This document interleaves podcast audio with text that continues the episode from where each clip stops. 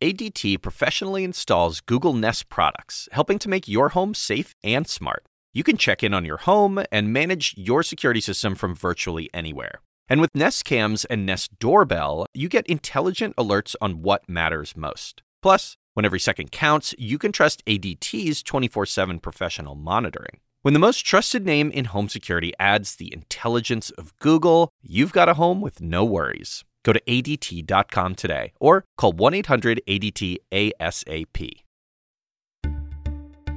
Hey everyone, I'm Melanie Zanona, CNN Capitol Hill reporter, in for David Chalian. This is the CNN Political Briefing.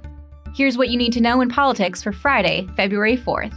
The Republican National Committee made it known to the rest of its members today to either fall in line or prepare to be primaried. The RNC voted today to formally censure GOP Representative Liz Cheney of Wyoming and Adam Kinzinger of Illinois for their involvement with the January 6 Select Committee. The RNC's resolution says it censured Cheney and Kinzinger for, quote, participating in a Democrat led persecution of ordinary citizens engaged in legitimate political discourse. The Republican National Committee is attempting to explain the legitimate political discourse line, issuing a new statement to CNN from RNC Chair Ronna McDaniel that draws a distinction between those who did not commit violence and those who did. Liz Cheney and Adam Kinzinger crossed a line, McDaniel said. They chose to join Nancy Pelosi in a Democrat led persecution of ordinary citizens who engaged in legitimate political discourse that had nothing to do with violence at the Capitol. Those final words are the key difference that had nothing to do with the violence at the Capitol. Those words, of course, were not in the resolution adopted today. Now, the RNC's resolution committee actually had a resolution that originally called for the expulsion of Cheney and Kinzinger from the House Republican Conference, but they decided it was too much and watered the language down to a censure. This move is still unprecedented. It marks the first time the National Party has rebuked an incumbent congressional Republican. But remember, all of this is symbolic. The RNC doesn't actually have the authority to kick people out of Congress, and the censure wouldn't really do anything either. So, why did the RNC even bother with this? Well, it allows the RNC to take a public stand against the two representatives and send a message. Namely, it helps to get in Trump's good graces. Another key reason for the unprecedented move to censure Cheney and Kinzinger, the Wyoming primaries are coming up, and Cheney is seeking a fourth term in the House. In September, Trump backed attorney Harriet Hageman for the GOP nomination in Wyoming, Cheney's opponent. This move to censure Cheney now allows the RNC to back a primary challenger to Cheney. It won't be easy for Hageman, though. Cheney has ties to a powerful political dynasty and has excelled in the money race, bringing in a record-breaking 2 million last quarter, compared to Hageman's 443,000. And this also comes as conservative hardliners in the party want GOP leaders to put their weight behind a primary challenger who can oust Cheney. This has obviously put Republican leaders in an awkward spot as they try to avoid inter party battles. House Minority Leader Kevin McCarthy has already got his hands full with calming down the calls to expel Cheney and Kinzinger from the GOP conference. He's argued it's an unnecessary distraction at a time when Republicans are poised to win back the House. And McCarthy has also privately reasoned to members that Kinzinger's retiring. So why even go there?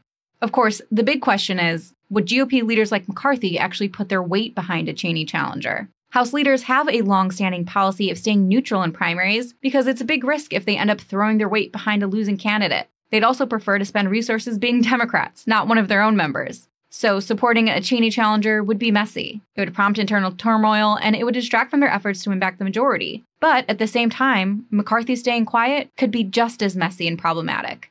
Namely, McCarthy could incur the wrath of Trump and his allies, who will be a crucial voting bloc in his potential bid for Speaker. Here's Trump ally Marjorie Taylor Greene. You know, I'm actually more interested in the long game. I think the plan I'm most invested in is making sure she loses and she can never come back. But earlier today, McCarthy repeatedly refused to answer any questions when asked about whether he would get behind Harriet Hageman.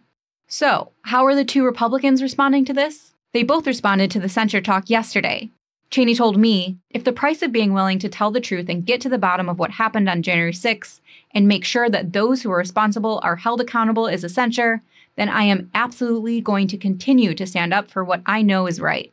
Here's what Cheney told me yesterday. I think that it is a, um, a sad day for the party of Lincoln that that's where we are. And Kinzinger said, I've been a member of the Republican Party long before Donald Trump entered the field. Rather than focus their efforts on how to help the American people, My fellow Republicans have chosen to censure two lifelong members of their party. My efforts will continue to be focused on standing up for the truth and working to fight the political matrix that's led us to this point.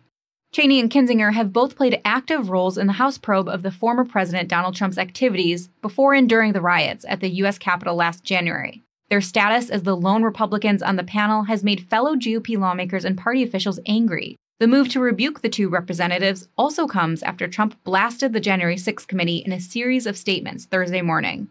One Republican that isn't very happy about this censure is Senator Mitt Romney. He said in a tweet yesterday, quote, Shame falls on a party that would censure persons of conscience who seek truth in the face of vitriol. Romney is headlining a March fundraiser for Cheney, according to an invitation provided to CNN. Among those serving as hosts for the event are prominent Bush era figures, such as Scooter Libby and Michael Chertoff, as well as their father, the former Vice President, Dick Cheney. However, the money dynamic could change as election season heats up, especially now that the RNC has the ability to get involved.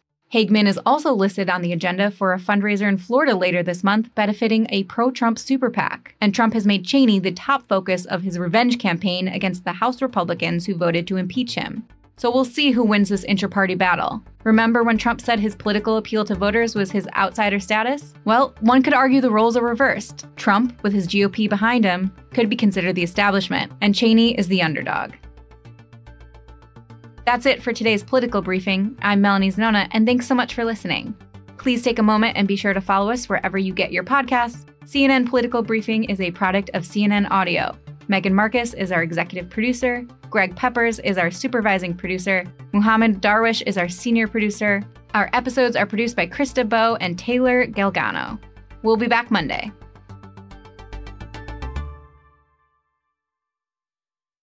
Introducing ADT Self Setup featuring everything from motion sensors to Google Nest cams. It can be easily installed at your convenience and adapts as your needs change. You can add more products at any time, and your system easily moves wherever life takes you. Plus, when every second counts, you can trust ADT's 24 7 professional monitoring. When the most trusted name in home security adds the intelligence of Google, you've got a home with no worries. Go to ADT.com today or call 1 800 ADT ASAP.